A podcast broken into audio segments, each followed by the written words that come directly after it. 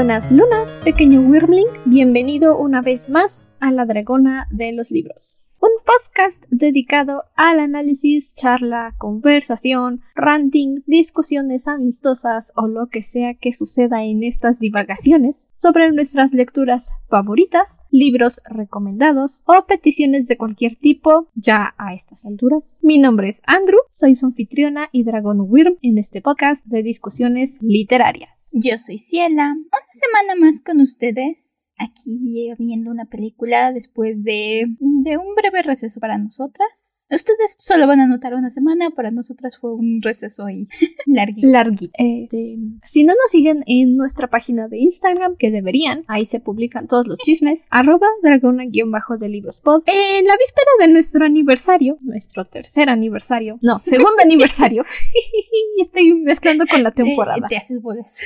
Yo también me pasa. Me hago bolas. Este, mi computadora dijo auxilio, no puedo funcionar y entonces tuve que darle su mantenimiento porque sí, ya le hacía falta después de cinco años conmigo y eso hice. Le dieron su servicio, la limpiaron, resulta que tenía como pelo de gato suficiente para ser un mini gato. Mi culpa, lo admito, nunca le paso el soplador de aire por, por adentro, me da miedo abrirla, así que mi culpa. Y le cambiaron el disco duro que también le hacía mucha falta. Y ahora ya está funcionando perfecto la semana pasada. Espera, no, estamos grabando futuro. En fin, la segunda semana de julio se publicó el episodio de Castlevania, que viene siendo nuestro episodio número 100. Inserte aplausos aquí. A la que sé que le toque editar, inserte aplausos. Pero ya estamos de regreso con la programación normal. Y esta semana toca hablar de las películas de cómo entrenar a tu dragón. Luego vamos a abarcar también las serie. Sí, señores y señores, vamos a hablar también de la serie. Las dos. Ay, es un universo muy vasto. Pero bueno, si no he dicho esto, si no he dicho esto las veces suficientes en estos dos años de podcast, lo voy a volver a repetir. ¿Cómo entrenar a tu dragón? La primera película en México se estrenó el día de mi cumpleaños y mi mamá no me llevó a verla. ¿Por qué? Porque dijo que me porté mal y yo le dije, pero mamá, es mi cumpleaños y es una película de dragones. Ni me acuerdo qué, qué cosa hice o qué cosa no hice. Caso es que se estrenó en mi cumpleaños y mi mamá me dijo, no, no la vamos a ir a ver. Sí, siempre que vemos la película, se lo recuerdo que soy así de resentida. Soy Aries. Bueno, ¿quieres añadir algo a mi monólogo? Porque siento que esto va a ser un monólogo como los libros de Pern. Tal vez un poco. La primera película de cómo entrenar a tus dragones muy bueno. Y cómo entrenar a tu dragón es una muy buena franquicia. Personalmente, si esta primera película es con la que yo tengo más experiencia, yo la vi hasta ya después de que había salido en el cine. De hecho, creo que la vi en Netflix un día porque dije, eh, todo, no es cierto, creo que la vi ya que íbamos a ver la segunda película porque la segunda película fui con Andrew, fui con su hermana, fuimos con nuestro primo y nos fuimos todos a ver la segunda película. Y yo no había visto la primera cuando me dijeron, ¿quieres venir al cine a ver la segunda? Segunda. Dije, ah, bueno. Y entonces agarré Netflix y dije, pues voy a ver la primera película, a ver qué onda. Y cuando llegué, ellos se pusieron a hablar de la serie y yo no entendía nada, pero, pero la película estaba muy bonita. Es que pasa, sucede y acontece que la primera película de cómo entrenar a tu dragón si nunca se han detenido a leer los créditos iniciales, está inspirada en los libros, déjenme buscar el nombre porque nunca sé pronunciarlo bien, de Cressida Cowell, o Cressida Cowell más bien. Las películas no tienen ninguna correlación con los libros, está completamente inspirado en el contenido, no es una adaptación. Entonces, sí.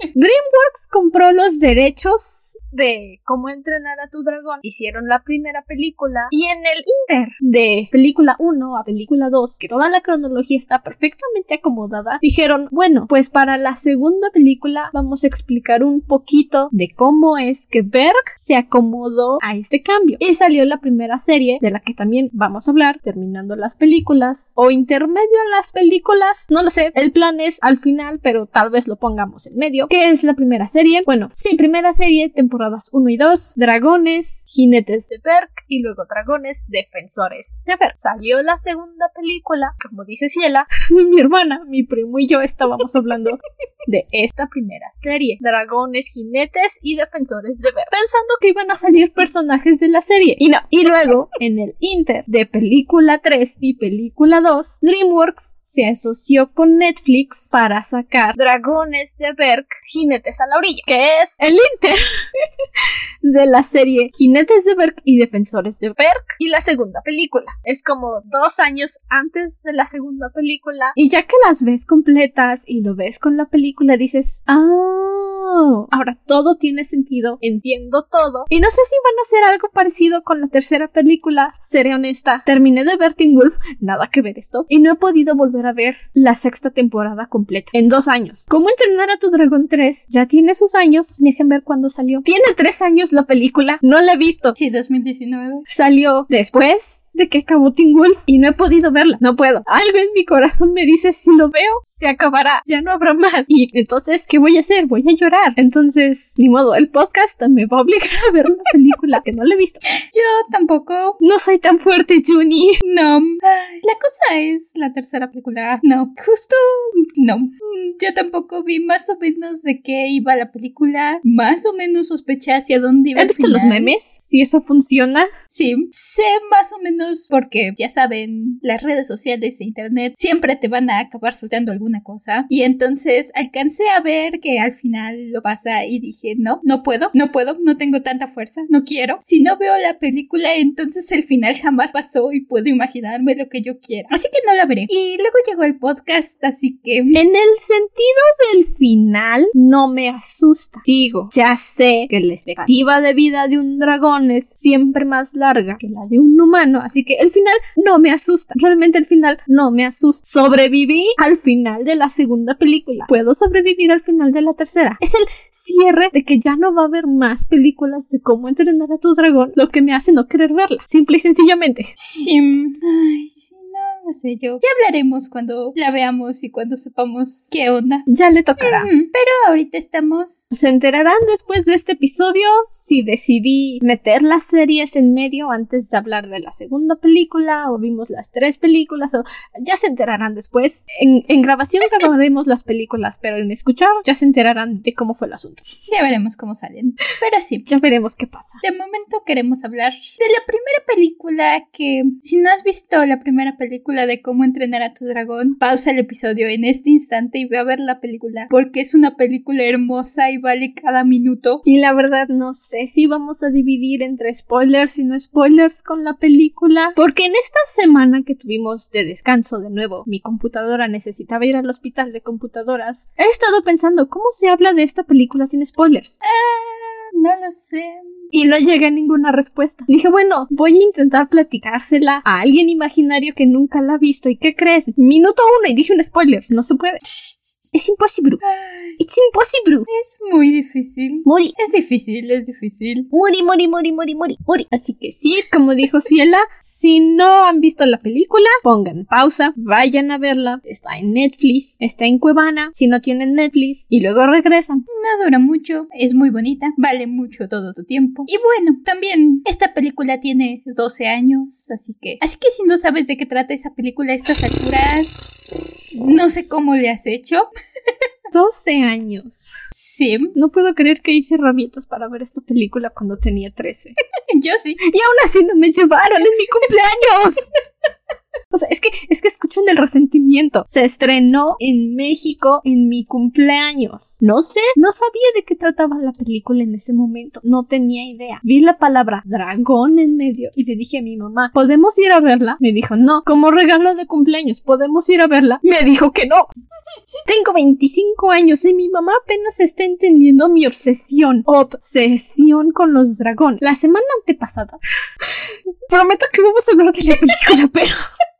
La semana antepasada, mi hermanita menor se fue con mis tías porque la iban a llevar a la TNT, a ella y a mi prima. Y mi hermana mayor se fue con su amiga a ver la nueva temporada de Stranger Things. Y pues yo me quedé en la casa con mis papás. Me tocó ser hija única por dos días. Spoiler alert, no me gusta ser hija única. Me piden hacer muchas cosas y no quiero. No tengo energía para hacer todo lo que se necesita. Pero en fin, fuimos a desayunar. Después de desayunar, fuimos a pasear por la placita en la que fuimos a desayunar al Tox. Subimos al segundo piso, había una tienda de juguetes, ya saben, adulto tiene que ir a ver los juguetes. Y en vitrina ni siquiera vi qué cosa era ni qué marca era. Pero había una muñeca de dragón. Vi la corona, vi el casco, vi la pechera con escamas doradas, vi las alas con membranas rosas, que se me hace un color muy irónico, pero ok, no critico. Y luego vi Barbie y dije, perfecto, perfecto, es una Barbie. Mi mamá siempre está peleando con que jueguen con muñecas. Y que voy y le digo, mamá, ¿me compras la Barbie de dragón? Y me dijo que no. Le digo, mamá, no te estoy pidiendo un Max Steel, te estoy pidiendo una Barbie. Y me dijo que no. Y me dijo, solo es una Barbie. Yo, mamá, es una Barbie de dragón. ¿Qué más le puedo pedir a este mundo? Es Barbie y es un dragón. Y me dijo que no. Barbie me dijo, sé lo que tú quieras hacer. Y luego sacó una Barbie de dragón. Barbie cumplió todos mis sueños. en fin, obsesión con los dragones y mi madre apenas está entendiendo hasta qué grado llega mi obsesión. A eso iba la historia.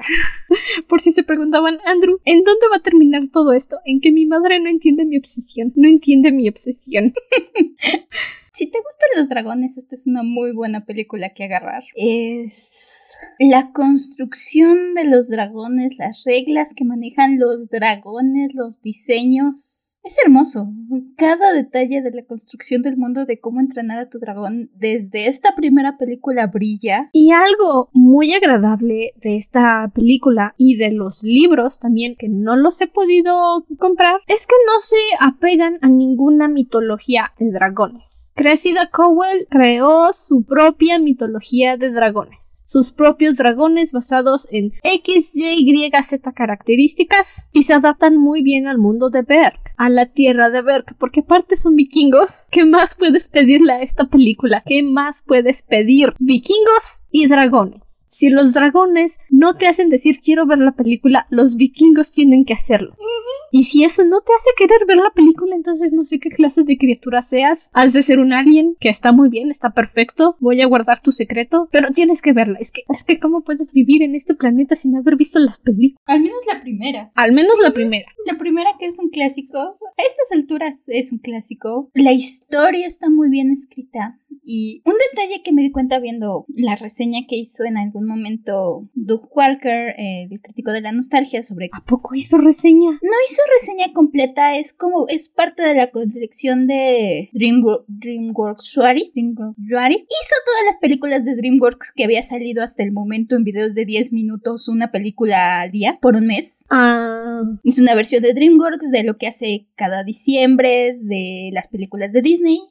En esa ocasión hizo las películas de DreamWorks y tocó. Sí, sí, sí, sí, sí, su Disney December creo que le llama ahora. Ajá, es Disney December, hizo una versión de DreamWorks en algún momento. Entonces, hizo un pequeño, una pequeña referencia sobre cómo entrenar a tu dragón. Y algo que me di cuenta viéndolo y dije, sí es cierto, a mí también me pasó. ¿Cómo entrenar a tu dragón? Tiene muchos de los que muchas personas podrían considerar que pueden ser llegar, a ser esos clichés molestos en la mayoría de las películas infantiles, la mascota escondida, el mentiroso casado, pero cómo entrenar a tu dragón lo sabe manejar de una forma tan buena, eh, logra hacer una conexión con los personajes, logra aterrizar a los personajes que cuando tienes estas situaciones, por ejemplo, algo que a mí generalmente me choca es esta historia del mentiroso casado, de esta persona todo mundo cree que es algo y, no revela la verdad, pero es al final de cuentas tiene un as bajo la manga y por eso está pasando y por eso todo mundo cree que es el héroe. Pero esta película no te lo hace cansado, al contrario, disfrutas de la historia, no es esa sensación de oh, esto otra vez o las discusiones. Clásico de películas, discusión entre padre e hijo, padre no entiende al hijo y quiere que el hijo sea una copia del suyo. Es algo que se ha visto un millón de veces, pero aquí en cómo entrenar a tu dragón,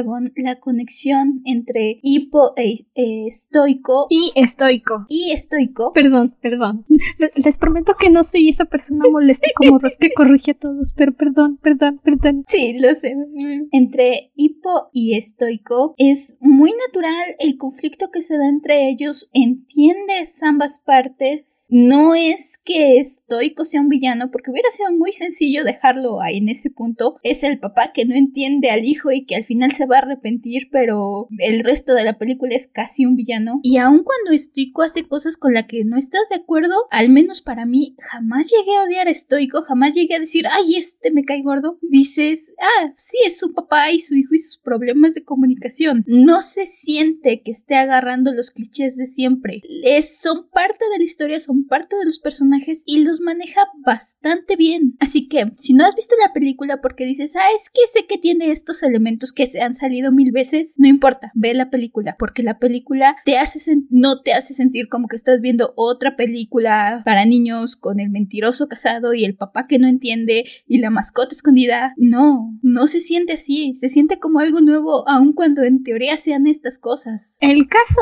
es que Stoico ni siquiera es un villano en la película, es un antagonista, por así decirlo, pero es que tampoco es como que sea un antagonista fuerte, es el antagonista de su hijo, porque Hippo es el único y diferente, no soy como otros vikingos, yo pienso diferente, y Stoico quiere que Hippo sea como todos los vikingos, y el problema es que, es más, el problema ni siquiera es que Hippo no quiera ser como otros vikingos, Hippo quiere ser como otros vikingos, quiere ser como todo su pueblo, quiere ser el hijo que su papá esperaba tener, no ese pescado parlanchín que le llevaron. Y esa es, ese es el choque, ese es el problema entre Stoico y su hijo. Stoico quiere un vikingo de brazos fuertes y agallas de guarnición. Y le terminaron dando un pescado parlanchín. E Hippo quiere ser ese hijo.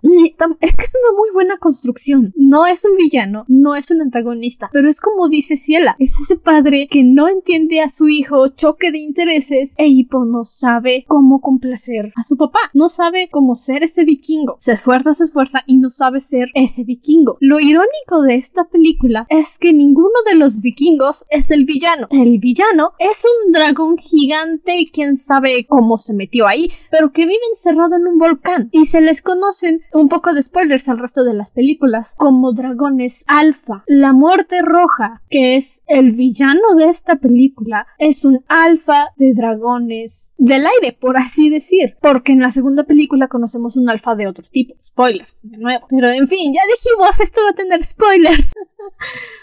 Um, pero intentaré mantenerme dentro de spoilers solo de esta película. Intentaré, prometo intentar. Entonces, realmente, villanos, villanos, solo tenemos a la muerte roja. Solo conocemos su nombre en la serie, pero ahora saben, se llama la muerte roja. Y los demás son antagonistas circunstanciales. ¿Por qué? Porque no son antagonistas que se quedan y se quedan y se quedan. Estoy con antagonistas de los deseos de Hippo. Sus amiguitos, amiguitos entre comillas, en esta película de Hippo son sus antagonistas porque están en contra de los intereses de Hippo. E Hippo mismo es antagonista de Stoico porque no es el vikingo que él quiere, no es el vikingo que todos esperan que el hijo del jefe sea. Y es bastante curioso porque no recuerdo una historia en la que todos los personajes se mantengan grises, pero se vuelvan gris oscuro y, gris claro, dependiendo de cómo lo estés viendo. Sí, la cosa es que realmente entiendes todos los puntos de vista, porque, claro, estás de parte de Hippo, es tu protagonista. Puedes ver cómo va formando relación con Chimuelo, con su dragón. Entonces, estás del lado de Hippo, es el, Chimuelo es adorable, ves cómo van aprendiendo uno del otro, ves cómo se van conectando, adoras esa relación. Y al mismo tiempo entiendes muy bien a todos los otros vikingos porque sí, es muy entendible que si vienen cada dos días a quemar tu pueblo, llevarse tu comida y querer comerte cachos, obviamente son animales, son peligrosos, el pueblo se defiende, tiene todo el sentido del mundo que, vamos, nosotros no vemos a un tigre salvaje en medio de la calle y decimos, hay un tigrecito, lo voy a domar, dices, ah, hay un tigre, ya valí. ¿Cómo que la gente gente no dice eso.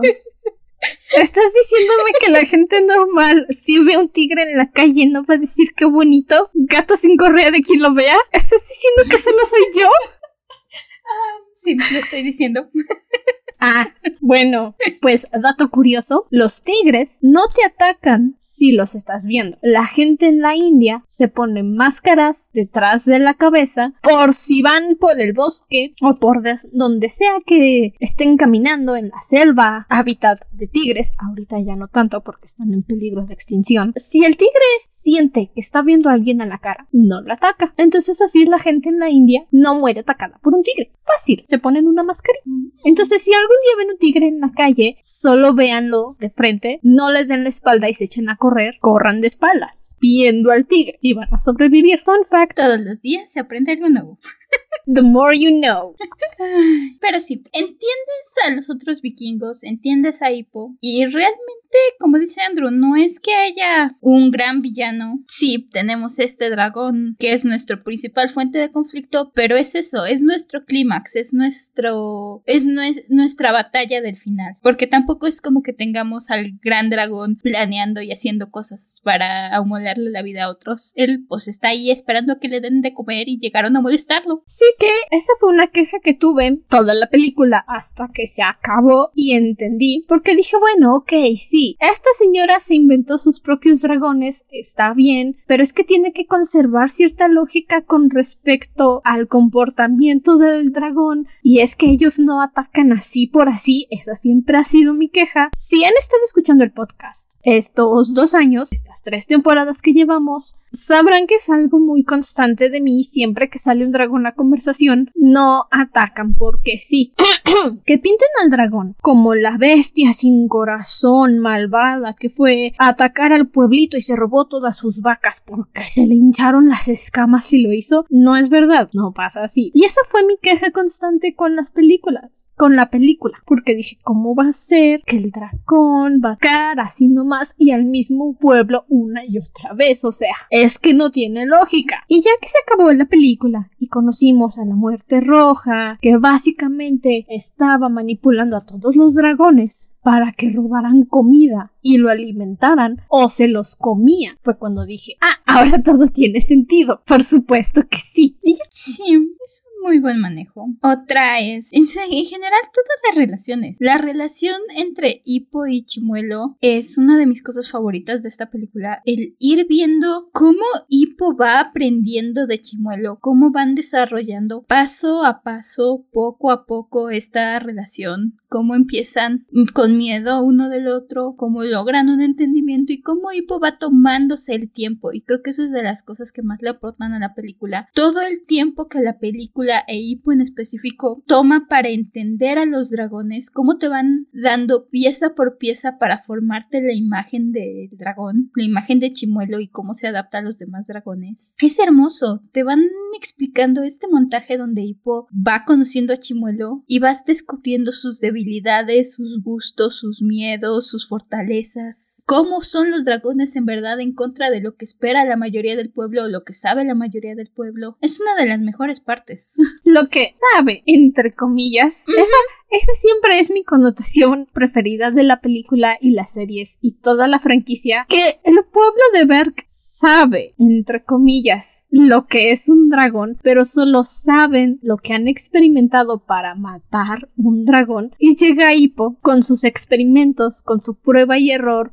con su constante convivencia con Chimuelo y las otras 1, 2, 3, 4, 5, 6 razas de dragones que conocemos en la primera película, porque solo conocemos 6, el Gronkol, dragones tipo tierra, el Cremallerus, dragones tipo acuático, no, no es que sean tipo humo o tipo eléctrico, son tipo acuático, que es el dragón de dos cabezas más parecido al dragón de la mitología griega, la Hidra. Sí, es un dragón, no es un monstruo, es un tipo de dragón. Tenemos a la pesadilla monstruosa, que es un tipo de wyvern, pero adaptado a otro... Ah, pues no adaptado a otra especie, pero mejorado para que funcione dentro de la mitología de cómo entrenar a tu dragón. El wyvern es una subespecie de dragón que no tiene cuatro patas y carece de inteligencia, tiene dos cuartos traseros y sus alas cuentan con una garra en la punta como los murciélagos que cuentan como como patas delanteras. Entonces la pasadilla monstruosa cuenta como dragón, pero es más bien un tipo de wyvern. Se me olvidó Tormentula, el Nader, ese es Tormentula, el Nader, que no me gusta su nombre en español, pero hay que llamarla Tormentula porque sé que la gente ve esta serie en español y yo la veo en inglés, pero en fin, Tormentula. No sé muy bien cómo clasificar a Tormentula. También es un tipo de tierra, pero parecido al Wyvern, tiene dos cuartos traseros y sus alas podrían contar como manos o patas delanteras. No sé, Tormentula es una excepción, el Nader es una excepción. Y también nos presentan al terrible terror, que son unos chiquitititos viscositos, o sea, son como lagartos de fuego, si tenemos que hacer una comparación con otro tipo de dragón, los lagartos de fuego los mencionamos en la trilogía de Perron, son los primos lejanos de los dragones en Perron, pero el terrible terror es básicamente un lagarto de fuego. Tengo entendido, siéntanse libres de corregirme si me equivoco, pero lo que he leído en internet por ahí es que los terribles terror son los dragones originales de los libros de cómo entrenar a tu dragón. Así es como son los dragones en esos libros. Sí. Entonces son como un guiño a los libros, decir, mira, aquí están los dragoncitos, solo que aquí es otra especie. Son otra raza. Y finalmente tenemos los Furia Nocturna, Chumuelo. Son los únicos que vemos en la película, pero en realidad hay más. No sé cuántos hay, ya no son como 150 Pokémones o más, incluyendo a Mew y a Mewtwo. Ah, esa era la primera generación. Los únicos Pokémones que me agradaban. Pero sí son como 30 especies distintas de dragón que se mencionan, contando película 1, 2 y las series. No sé si agregaron más en la tercera película, ya lo averiguaremos. No lo sé. Pero en general, esos son todos los dragones que existen en Ver. No sé a dónde quería llegar con esto, se me fue la idea a mitad de la explicación de las razas, pero tenemos muchos dragones por conocer. Estábamos hablando de lo que creíamos conocer de los dragones y de su construcción. Y sí, esto también. Tenemos muchas razas de dragones. Cada raza de dragón tiene sus propias reglas, que eso es una muy buena construcción porque no te hacen bolas. Los dragones tienen ciertas características comunes, pero al mismo tiempo cada dragón tiene sus propias fortalezas, sus propias debilidades. Puedes ir viendo cada dragón. Algunos se prenden fuego, algunos avientan baba de Grunkle, algunos avientan... El Grunkle no avienta baba, bueno, vomita lava. Lava, esa cosa. Eh, Esas son dos cosas muy distintas. Una la generan todos los seres vivos de manera natural y la otra la genera el Grunkle en específico en su estógamo, ¿ok? Baba y lava no son lo mismo. Puede que las consonantes se parezcan y tengan las mismas dos sílabas, en español al menos, pero no son lo mismo. Ok. ¿Ok? Ok. Ok, listo, continúa, perdón. Sí, básicamente. O sea, cada dragón, cada uno. Incluso tenemos nuestros dragones principales, así como tenemos nuestro grupito principal, que hacen un muy buen trabajo desde el principio, planteándote cada dragón y a cada miembro del grupito porque va a tener asignado su dragón correspondiente a su personalidad.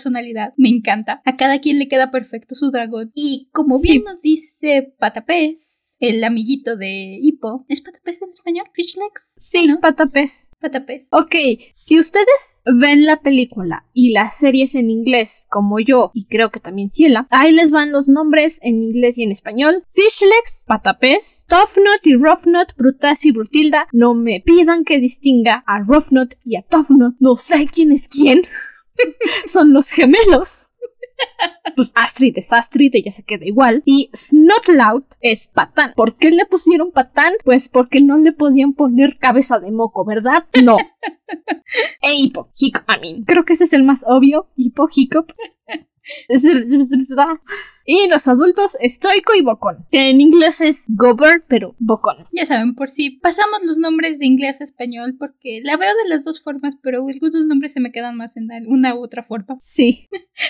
Pero sí, como nos puede decir Patapés, cada dragón tiene cierta armadura, ciertos tiros, que eso es algo muy interesante en mi opinión. Cada dragón puede disparar fuego o disparar lo que disparen cierto número de veces en específico. A menos que sean el Cremallerus, el Cremallerus y el Furia Nocturna. Spoiler alert, el Furia Nocturna sí tiene límite Es el único que no tiene límite de tiros porque una cabeza produce gas y la otra cabeza simplemente es el encendedor. Entonces, límite de tiros no tienen. En las series se ve muchas veces como el Mayerus nomás suelta y suelta y suelta y suelta y suelta humo. Entonces, límite no tiene. Los demás, sí. Em, pues sí, sí tienen, excepto el Nader, no tiene límite de espinas. Eh, no entiendo muy bien cómo funciona este mecanismo, pero cada que el Nader se altera, saca nuevas espinas de la cola y siempre puede estar lanzando espinas. So, tampoco tiene límite. Ah, sí, cada dragón tiene su propia construcción. Entonces, tanto si te gusta ver casualmente e ir disfrutando e ir viendo, mira, cada dragón es diferente, cada dragón coincide con uno de los amiguitos, que es un muy buen detalle, insisto. Me encanta que el dragón de Snotlot, el dragón de Patán, literalmente parece que estuviera en una motocicleta a veces. El diseño de los dragones es hermoso. Es muy bonito. De hecho, más que una bicicleta, motocicleta. El... Ajá, es una motocicleta, pero es de esas súper antiguas el aspecto de la pesadilla monstruosa sobre todo cuando Patán está montándolo, de esas súper antiguas, pero súper, súper, súper antiguas y ridículas en las que casi, casi iban pegados al suelo y traían los brazos como si quisieran darle las gracias a Diosito por agarrarlos porque son ridículas, pero sí, es muy gracioso. Hasta quieres que la run. Sí. Yo, todavía espero eso muchas veces. Podría rugir en lugar de eso. No, fíjate que los pesadillas monstruosas solo ronronean, no rugen. Ahí está, mejor aún, suena cerca. Sí, pero tiene que ser otro pesadilla monstruosa que no sea Hookfang, porque la relación entre Hookfang y Patán, uff, uff. No, hombre, estos dos. Es que son un, son punto y aparte estos dos. Se llevan como perros y gatos. Me perdí de qué estábamos hablando. A estas alturas no tengo idea. Lo sentimos si este episodio está un poco por todos lados. Perdón si me estoy obsesionando con solamente hablar de las características de los dragones, pero creo que ya dejé muy en claro en los primeros 10 minutos que es una obsesión. Es que, sí, porque algo mencionábamos de las relaciones entre la gang. Ajá, las relaciones entre personajes estábamos también hablando un poco en general. Bueno, no sé por dónde nos quedamos, pero, ajá, relaciones entre personajes se desarrollan muy bien. El que tiene un mejor desarrollo, en mi nada humilde opinión, es la tensión romántico-amistosa entre Hippo y Astrid desde la primera película hasta la serie en colaboración con Netflix. Precioso, divino. Obviamente todos sabemos que Hippo está enamorado de Astrid y Astrid no se enamora de Hippo luego luego, donde queda el chiste en eso, pero lo precioso es ver cómo conforme va avanzando la película y las series, te vas dando cuenta de que sí, es imposible que Astrid diga que no al encanto ñoño intelectual tipo Milo Touch de Hippo. Sí. Es que es precioso, precioso. Es muy buena la evolución, porque pasas de Hippo idolatrando a Astrid y Astrid estando un poco harta de Hippo como el resto de los vikingos, porque sí, Hippo siempre está haciendo alguna locura. Sí. A la vista de todos. Astrid sí es algo que me agrada bastante. Tenemos esta situación donde los chicos están aprendiendo a combatir dragones, están en su escuelita de cómo matar dragones. Ni siquiera es una escuela, es el campo de entrenamiento del pueblo. No es una escuela. Es un curso de verano. Ni siquiera es un curso de verano. Es el curso de verano cómo matar a tu dragón. Es que se van todos los adultos irresponsablemente a buscar el nido de los dragones para matarlos a todos y dejan atrás a todos los chamacos que hay bebés, sí, hay bebés. No solo son esos seis squinkles los únicos niños de la aldea, del pueblo, pero pues se van todos los adultos irresponsablemente a matar a los dragones y dejan a Bocón atrás, pues porque Estoico le dice, quiero que te quedes y entrenes a los chamacos para que vengan a matar dragones el otro año. Y Bocón dice, ok, no es una escuela, no es un campamento de verano, simplemente ya les tocó la hora de empezar a matar dragones. Es el ciclo sin fin de los vikingos. Es un gaje del oficio. Pero sí, están aquí en esta. Y algo que Astrid es realmente la que lo toma más en serio de todos. Y lo puedes ver. Muchos de los chicos están ahí. está ahí porque su papá le dijo, quiero que vayas a la escuela a aprender a matar dragones. Y para variar, Hippo dijo, pues ya que, no quiero pero ya aquí cuando tengo lo que quiero. El resto. Porque justo este momento en el que entra al entrenamiento es después de que intenta matar a Chimuelo porque atrapó un furia nocturna y se da cuenta de que no puede matar dragones. No es que no quiera, es que no puede. Y es cuando dice, ¿saben qué? ¿Qué, curioso que lo menciones, papá. No puedo matar dragones. No lo voy a hacer. ¿Qué tal, qué tal que me vuelvo un vikingo panadero? ¿Recuerdas? O, o, qué tal un vikingo artesano, ¿sabes? Creo que no tenemos suficientes artesanos. Pero no, es el hijo del jefe, así que tiene que ser un vikingo matador de dragones. E Hippo, con sus 30 kilitos, dice, no gracias, prefiero morir. Mientras tanto, los otros chicos pues están ahí. Les emociona el concepto, en teoría, de aprender a matar a dragones porque si son adolescentes, se oye cool. Sí. Lo vemos con Patán, que Patán está buscando un pretexto para ver y decir cuál va a ser su marca matando dragones. Lo vemos cuando empieza con Bocón a decir, ah, voy a quitar las manos y los pies, just because. No tanto como Just Because, pero... Bueno, Astrid siempre tiene en mente esta vida en la que tienen esta situación en que están constantemente en ataque, se lo dice a Hippo y es algo que es de las primeras cosas que hizo que me agradara el personaje de Astrid aun cuando estuviera en conflicto con nuestro protagonismo, con nuestro protagonista, que Astrid es la que le dice, oye, ¿qué te pasa? La guerra de nuestros padres se va a volver nuestra, nosotros vamos a ser los que vamos a tener que seguir lidiando con los dragones y tú estás aquí haciendo preguntas tontas y gastando el tiempo. Entiendes a Astrid y sobre todo cuando el contacto con, con le empieza a enseñar a Hippo básicamente hacks de cómo lidiar mejor con los dragones. Y Astrid se empieza a molestar cuando Hippo empieza a volverse el mejor alumno de la clase sin querer queriendo. ¿Entiendes que esté algo celoso? Pues no sin querer queriendo, más bien pone a prueba su conocimiento. Y sí, se vuelve el mejor de la clase, pero no es que sea sin querer queriendo como tal. Simplemente el resto de los vikingos dicen, ah, mira, ahora sí le creo que sea el hijo del jefe. Porque Hippo sigue siendo Hippo. Se sigue yendo a sentar a su mesa sola, abandonada, en el gran comedor del pueblo, porque nadie quiere estar cerca del pez parlanchín que le tocó a. No tanto como sin querer queriendo, más bien los otros empiezan a decir, ay sí, el hijo del jefe, hay que ser amiguitos para que el jefe nos trate bien. Lambiscones. Más que para que el jefe nos trate bien es Hippo pasa de ser el peor vikingo a volverse la estrella en la arena de dragones y entonces literalmente pasa de ser el renegado social a ser el que todo mundo quiere ser su amigo, quiere ser el más popular y pues está en medio así como yo solo quiero ir a jugar con mi dragón. De cero a héroe en un tristras, ahora es un héroe, un ganador. Perdón. Exacto.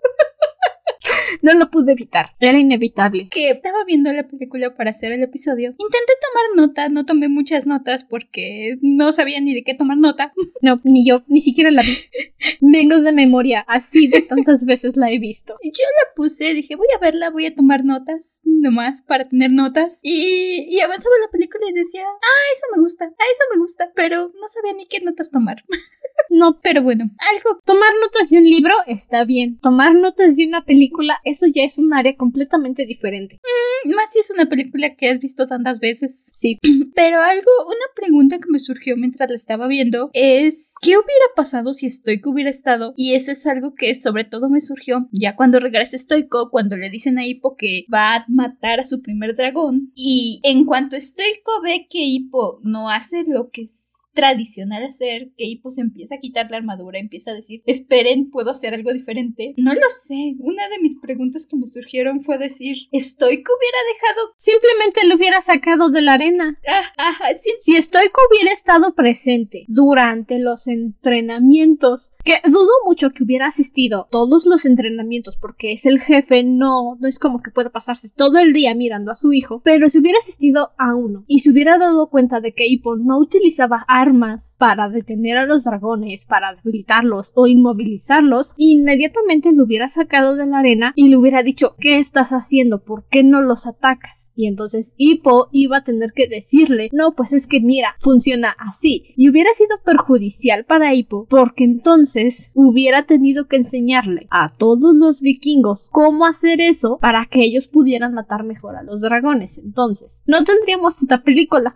No. Stoico tenía que estar afuera fuera del pueblo. Tenía que ser un adulto irresponsable que deja a su hijo solo en la aldea y se lleva a todos los hombres a cazar dragones. Porque son vikingos. Y mujeres. Y es un gaje del oficio. Alguien tenía que quedarse en la aldea. Ya sé que los vikingos son todos por iguales, pero alguien tenía que quedarse en la aldea. Y la mayoría de las mujeres se quedaron. es interesante porque irónicamente, justamente, Stoico no hubiera dejado que Hippo llegara tan lejos. E irónicamente, Hippo logra florecer lejos de Stoico. Es donde Hippo empieza a encontrar. Porque esta es un doble. Hippo al principio es un hecho interesante que Hippo empieza la película queriendo ser como los demás vikingos, queriendo ser lo que su papá espera de él. Y es un doble, no es solo estoico aprendiendo a aceptar a Hippo, es Hippo aprendiendo a ser el mismo, aprendiendo quién es él, porque también es un viaje de descubrimiento para Hippo. Él mismo descubre, oye, soy bueno en esto, estas son mis fortalezas. Y no es como que no supiera que es bueno inventando, pero al mismo tiempo dice, oye, aquí sí puedo hacer esto, esto me agrada, esto es lo que puedo hacer bien. Se va descubriendo y es un poco irónico que es justamente el hecho de que Stoico no esté alrededor lo que le permite a Hippo expander sus horizontes y decir, sí, si me salgo del molde, encuentro mi lugar. Y volviendo un poco a Astrid de Hippo, me encanta que es Astrid la que le hace entender esto a Hippo. Después de que aprende de Chimuelo, después de que tienen este momento de que logra entender un poco más lo que está pasando, es Astrid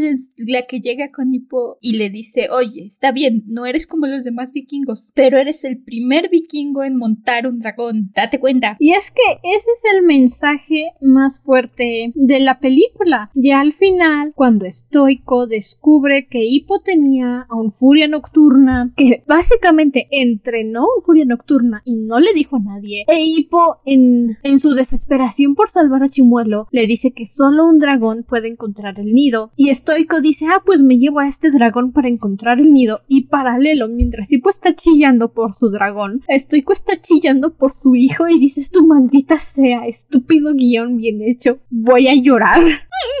es este paralelo muy fuerte entre el dolor de Stoico de sentirse traicionado por su único hijo e Hippo sintiéndose traicionado por su papá, en el que están viendo cómo los barcos se van para buscar el nido. E Hippo se queda ahí parado por horas sin saber qué hacer. Y es cuando llega Astrid y le dice, compa, pues despierta, hay algo que tú puedes hacer. Y es este intercambio muy hermoso, muy precioso, muy fuerte toda la trilogía, en la que Hippo le dice que todos los, bueno, Astrid le dice a Hippo que todos hubieran podido matar un dragón, ¿por qué tú no? E Hippo le responde, no lo sé, esa no es una respuesta, no lo sé, tuve miedo, tuve miedo de matar un dragón, 300 años y soy el primer vikingo que no quiso matar un dragón. Y es cuando Astrid le dice, acabas de decir no quise. Esa simple palabra cambia todo el sentido de la historia, cambia toda la historia, no solo de la película, sino de los vikingos en sí. Es el primer vikingo que no quiso matar un dragón, porque cuando lo intentó se dio cuenta de que el dragón estaba tan asustado como él. Y ahí es cuando Astrid le dice, el primer vikingo que no quiso matar un dragón, pero el primero en montar uno. Y es ahí cuando Hippo dice, sí cierto, ya sé qué hacer, ya sé cómo salvar la situación. Y se van al campo de entrenamiento a sacar a los demás dragones. Y por supuesto, se lleva a la gang, porque se tiene que llevar a la gang.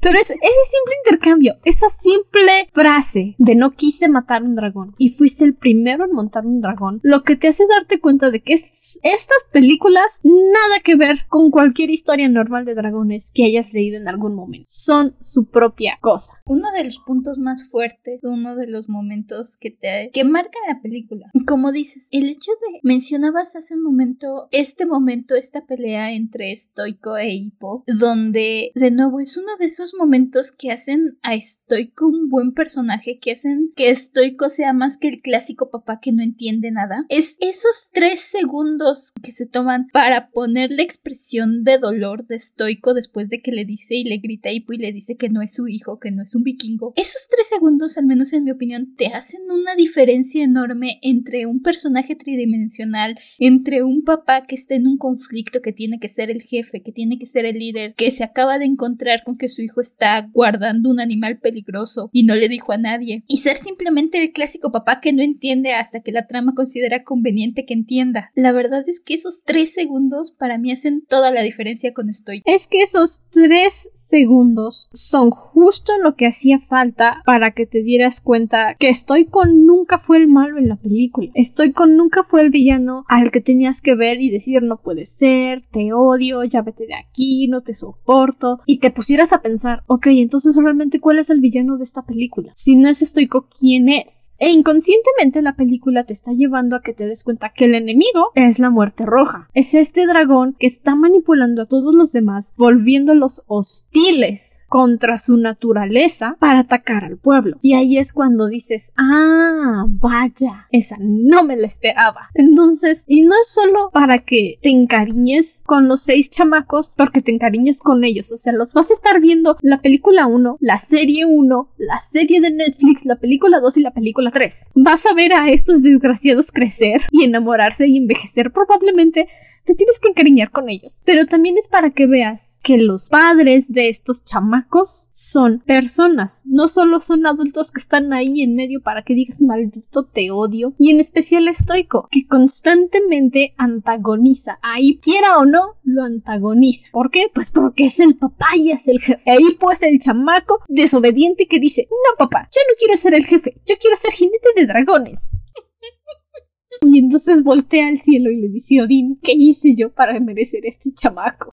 Todo estoy todo. Aún con todo, insisto, este dragón, la muerte roja que encontramos al final, sí es nuestro antagonista, pese que está causando todo el conflicto. Al mismo tiempo, siento que no es precisamente un villano, es, es otro dragón, tiene hambre, dice tráiganme de comer. Ay, si puedo diferir. No es solamente un dragón que diga tengo hambre. Tráiganme comida. Es un dragón con la inteligencia suficiente para saber que puede manipular a los otros y obligarlos a que le lleven comida o se los come. No es que, ay, pobrecito de mí, alimentenme. No, ni madres. Es un dragón inteligente y sabe perfectamente que está causándole daño a los otros dragones al obligarlos a ir a conseguirle comida. Así que pobrecito de mí, tengo hambre. No, no, no, no, no, no, no, no. Y ahí sí no acepto discusiones. No. Ok. ok. Muy bien, puedes proseguir con tu idea. ok, está bien. Y al final de cuentas es el que nos trae el conflicto final. El, la batalla final entre Hippo y el dragón, y ya con los demás amiguitos también. Me encanta, me encanta. No voy a decir lo mejor de la película porque creo que toda la película es lo mejor de la película. toda la película es una historia que vale la pena verse al completo, no solamente decir, uy, sí, es que la batalla final. Que debo decir, una de mis traducciones favoritas, que nada que ver sin sentido, pero es justo en esta batalla en la que están intentando alterar los sentidos de la muerte roja, en la que el Gronkol de Patapés está toda aturdida, porque es hembra, toda aturdida, de que están haciendo sonar los escudos y se petateó. Y en español Patapés dice, mi Gronkol se quedó sin gasolina. Patán, haz algo. Obviamente, crashea todo el sentido de la película la palabra gasolina, pero para fines prácticos funciona muy bien. Como si se quedó sin gasolina. Y luego tenemos a Patán, pobrecito. ¿Y yo qué quieren que haga? Pero bueno, empieza a picarle los ojos a la muerte roja, así que algo hizo. Hace lo que se le ocurre y lo que puede. Se hace lo que se puede con lo que se tiene. Oh, y se animó a correr encima del dragonzote. Yo le doy puntos por eso. La animación de la batalla también es muy buena. La música, toda la película, creo que no lo he mencionado, pero la música de toda la película, 10 de 10. Es de esos soundtracks que tengo yo para escuchar a cada rato y que escucho 20 mil veces el soundtrack de cómo entrenar a tu dragón porque... Es como el soundtrack de Castlevania. De repente digo, necesito una ambientación satánica y pongo Castlevania. De repente necesito una ambientación que me haga decir sí, momento épico y pongo Castlevania. ¿Cómo entrenar a tus dragones para inspiración de fantasía? Por supuesto que sí. Sí. La mejor banda sonora. Es buenísimo. La música es preciosa. Las escenas de vuelo, las escenas de vuelo son increíbles Las escenas de vuelo son de esas que yo diría, si la ponen en el cine, si encontrar un cine donde la pusieran, iría a verlas para ver las escenas de vuelo en la pantalla grande. No creo, pero sí, iría. Quiero cuatro boletos. Ok, ¿cuántos invitados? Yo, toda la semana. Quiero cuatro boletos. Ah. Y sí, esta batalla final no se queda atrás. El momento, de nuevo, hay una sinceridad en este momento en el Chimuelo se queda atrapado en el barco. Hippo intenta salvarlo, no lo logra porque es Hippo. Estoico es el que logra sacar a Hippo y a Chimuelo del agua. Y antes de que Hippo vaya a enfrentarse, tienen estos, de nuevo, estos pequeños momentos. Son estas pequeñas cositas que le dan alma a la historia. Este momento donde Stoico agarra a Hippo y le dice estoy orgulloso y me encanta porque es antes de que logre derrotar al dragón, es antes de que vaya a la batalla, no es hasta después cuando Hippo ya es el héroe, es este momento antes de que vaya de sí, ok, me equivoqué. Ese preveinte. Estoy orgulloso de que seas mi hijo. Y aparte chillando. Sí. Estoy orgulloso de que seas mi hijo y aparte estoy chillando. Insisto, no es que quiera hacerte llorar, pero bitch, you're going to cry. Y luego aparte la respuesta de Hippo. Somos vikingos, papá. Es un gaje del oficio. Cierras la boca, chamaco. Cierres la boca porque voy a chillar. Cállate, cállate los hocico, Aslan. Uno de los... no sé cuántos momentos fuertes tiene esta película en cuestión de diálogo, pero este definitivamente es el mejor, el mejor. Sí, e insisto, el hecho de que tengamos esto porque muchas historias se hubieran esperado. Estoy con hubiera dicho a Hippo que estaba orgulloso hasta que hubiéramos tenido nuestro susto de que Hippo se murió, no se murió, está vivo, no está vivo, ¿qué pasó? O hasta que Hippo salga victorioso del dragón. No, es antes de. Estoico no necesita que Hippo vaya y mate al dragón. Estoico no necesita creer que Hippo murió para decir quiero a mi hijo. Estoico se da cuenta de que quiere a su hijo, sabe que quiere a su hijo y se lo dice antes de la batalla. Realmente no es que Hippo necesite demostrarse ante Stoico ya. Stoico simplemente le cayó el 20 y dijo, ok, sí, es que te quiero y no necesitas probarme nada. Vas a ir a hacerlo porque se necesita hacer, pero no necesitas hacerlo para probar que vales a mis ojos. No vales a mis ojos por lo que vas a hacer, vales a mis ojos porque eres mi hijo y te quiero y eres un gran vikingo aunque no me haya dado cuenta. Sí,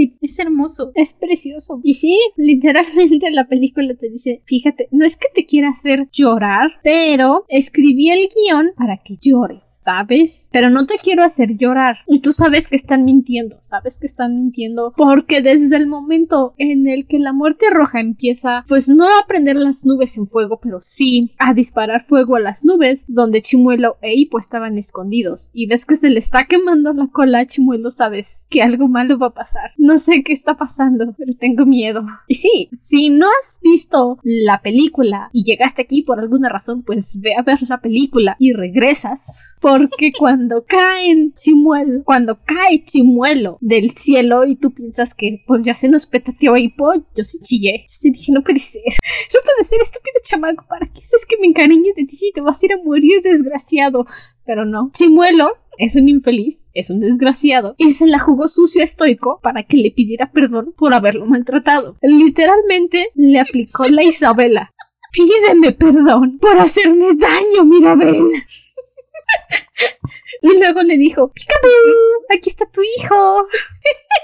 Chimuelo, Chimuelo tiene una personalidad. Es la segunda vez que hace eso, si se dan cuenta en la película, porque también cuando conocen a Astrid, primero le da una santa sangoloteada. Y no es hasta que Astrid le pide perdón que le enseña el vuelo bonito y van calmaditos y le enseña las nubecitas. Pero es hasta que le pide perdón. A Chimuelo le encanta aplicar la Isabela. Pídeme perdón por hacerme daño, Mirabel.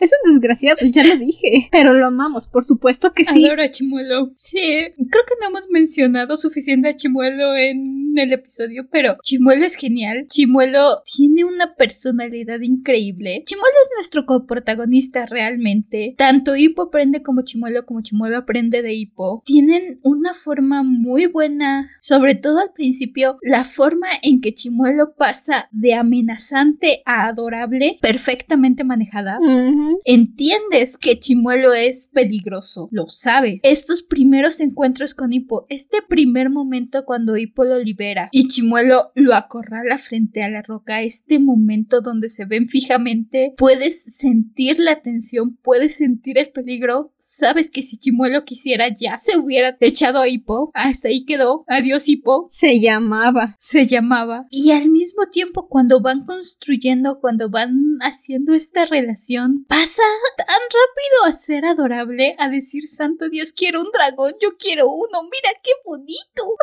Yo quiero uno igualito. ¿Qué no es algo con lo que sueña toda la gente? Estás diciéndome que no naces, consigues el raciocinio lógico y dices quiero un dragón. ¿Estás diciéndome que la rara soy yo? Creo que sí. Sí, pero creo que no es tan raro querer un dragón. Pero Chimuelo te hace duplicar el deseo. Te hace querer un chimuelo. Te hace querer un dragón y un chimuelo en específico, además. Mm, el, no. O sea, sí, sé que la gente normal, los mortales, dirían que sí, quieren un chimuelo, pero honestamente, si tuviera que elegir uno de los dragones de ver y decir quiero, lo necesito, yo quiero un susurro mortal. I mean. Have you seen those things? Yo quiero un susurro mortal. Los conocemos hasta en la serie, pero si estamos hablando de dragones de Berk, yo quiero un susurro mortal. O quiero uno de los Pokémones que salen en, en Carrera hasta el borde. Mr. Triple Striker.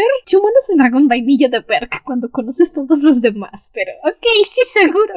No dudo. Digo, hablando de la primera película. Ah. Hablando de la primera película. Una pesadilla monstruosa, por supuesto. Una pesadilla monstruosa es muy bueno. Sí. También. Sí, No sé si se enteraron, pero después de que saliera la película y la primera serie, se hizo una página, un juego tipo MMORPG de cómo entrenar a tu dragón. Creabas tu avatar. Obviamente tenías que ingresar datos bancarios si querías comprar cosas dentro del juego. No era obligatorio. Y te hacían un test de personalidad y te asignaban tu dragón, el dragón que iba de acuerdo a tu personalidad. Y tenías que entrenarlo, tenías que ir avanzando niveles, aprender cómo volar, desbloquear la habilidad de volar. Muy interesante, muy bueno el juego. Se volvió muy pesado para la página y lo descontinuaron. Pero en esa página a mí me salió un pesadilla monstruosa. Se llamaba Poki. Entonces, si tengo que escoger un dragón de la primera película, pesadilla monstruosa. Y se va a llamar Poki. Me agrada. Datos curiosos si no se enteraron porque realmente no estaban al pendiente de las noticias de la película y la serie. O si no se acordaban, ya, ya tiene un rato esta película. 12 años, nada más. Sí.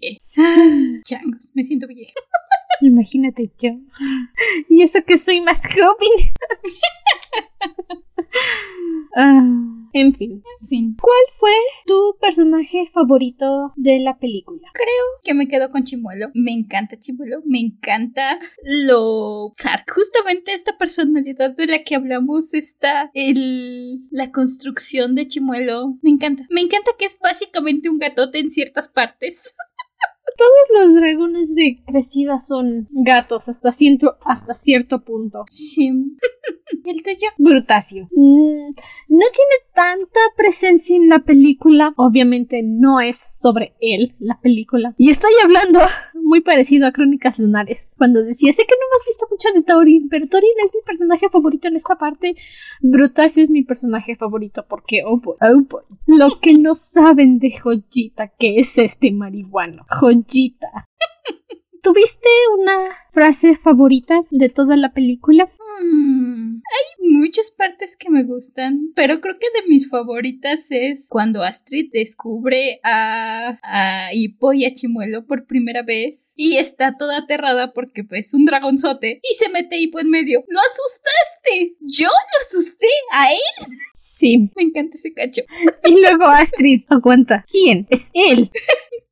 La tuya. Eh, la conversación previa a la batalla con la muerte roja entre Hippo y Astrid. 300 años y soy el primer vikingo que no quiso matar un dragón. Y luego Astrid diciéndole, pero el primero en montar uno. Hippo. Y cuando Hippo te dice, no quise matarlo porque se veía tan asustado como yo. Y cuando lo vi, entonces me vi a mí mismo. Frase. Es hermoso. Obra maestra. Toda la película es una obra maestra, la verdad. Sí, sí, sí. Y para nuestra actividad final de esta semana, ¿qué tipo de vikingo te gustaría ser? Hmm, la verdad es que creo que yo estaría feliz si pudiera ser como Boconeipo y me quedara adentro pasándoles armitas e inventando cosas. ¿Un vikingo herrero? Sí, es Digo, son vikingos, no es como que no haya mucha cuestión tecnológica con los vikingos, pero es lo más cercano, así que yo creo que por ahí me quedaría Hmm. buscando encontrar nuevos aparatos y nuevas cositas con ellos. Yo sería un vikingo panadero. Nada más de hacer la masa del pan ya. Brazotes. Brazotes. Imagínate para alimentar a todos. Sí, sí, sí. brazotes para alimentar a todos los vikingos. Y bueno, con eso terminamos nuestra conversación de esta semana sobre cómo entrenar a tu dragón, la primera película. Insisto, no sé cómo va a quedar el orden de publicación, si vamos a subir las tres películas o va a tocar primera película, las dos series y luego película 2 y 3. Ya lo averiguaremos, les estaré informando por Instagram cómo quedó la decisión. Si quieren enterarse de sus chismes, vayan a seguirnos a nuestra página, arroba librospot. Eh, pues sí, eso. Ahí va a estar el chisme de cómo va a quedar esta publicación, porque no sé, no sé, no sé, no sé, no sé, no sé. Y pueden apoyarnos en nuestra página de Patreon. Es completamente voluntario, pero cualquier ayudita, por pequeña que sea, nos viene muy bien para seguir produciendo el podcast. La encuentran en la descripción del episodio, patreon.com slash dragonas de librospod. Tenemos tres niveles distintos de apoyo, pero todos reciben las mismas recompensas. Insisto, es un apoyo voluntario que nos ayuda mucho a seguir creciendo. Nos ayuda a seguir trayéndoles los episodios aquí, mes con mes, semana con semana. El, los episodios se estrenan antes, se enteran de todos los chismes antes. Ya saben. Toda la información referente a las actualizaciones llega primero a Patreon y luego la compartimos en Instagram para todos los demás. Y ahí también pueden encontrar nuestras notas de episodio, o debería decir mis notas de episodio, excepto de los episodios especiales, de esos nunca hago notas, solo llego a soltar las ideas como lleguen a mi cabeza. Y... Ay, no sé, han pasado una semana desde que no grabamos y ya no sé cómo terminar esto. Ya saben, pueden contactarnos por la página de Instagram, igual está en la descripción del video. Episodio, esto no es un video. Eh, Del, en la, está en la descripción del episodio. Cualquier sugerencia, ya saben, es temporada, ustedes eligen los episodios especiales. Así que si quieren que hablemos de alguna película, serie, incluso algún tema, quieren oírnos debrayar sobre algún tema en específico, no tiene que ser precisamente un contenido. Pueden pedir que hablemos, hemos hablado de secuelas, de fix, quieren que hablemos de alguna cosa por ahí, quieren conocer nuestra opinión, ya saben, ahí por Instagram nos mandan mensajito y ya nosotras la agregamos. Ustedes eligen los especiales y tenemos muchos especiales esta temporada. Ay, esta temporada se va a alargar hasta julio del próximo año. Entonces, tienen mucho espacio para solicitar un episodio. Hasta entonces, permanece cómodo y seguro dentro de tu cuerpo. Nosotros nos volveremos a reunir en el siguiente episodio. Hasta la próxima luna. Bye. Cuiden la cola de sus dragones. Las necesitan para poder mantener el equilibrio. Yo diría, no se metan con la cola de sus dragones. Se han agarrado la panza a un gato, pues el dragón te puede arrancar la mano. Sean jinetes de dragones responsables. Por fin, les encargo. Bye. Bye bye.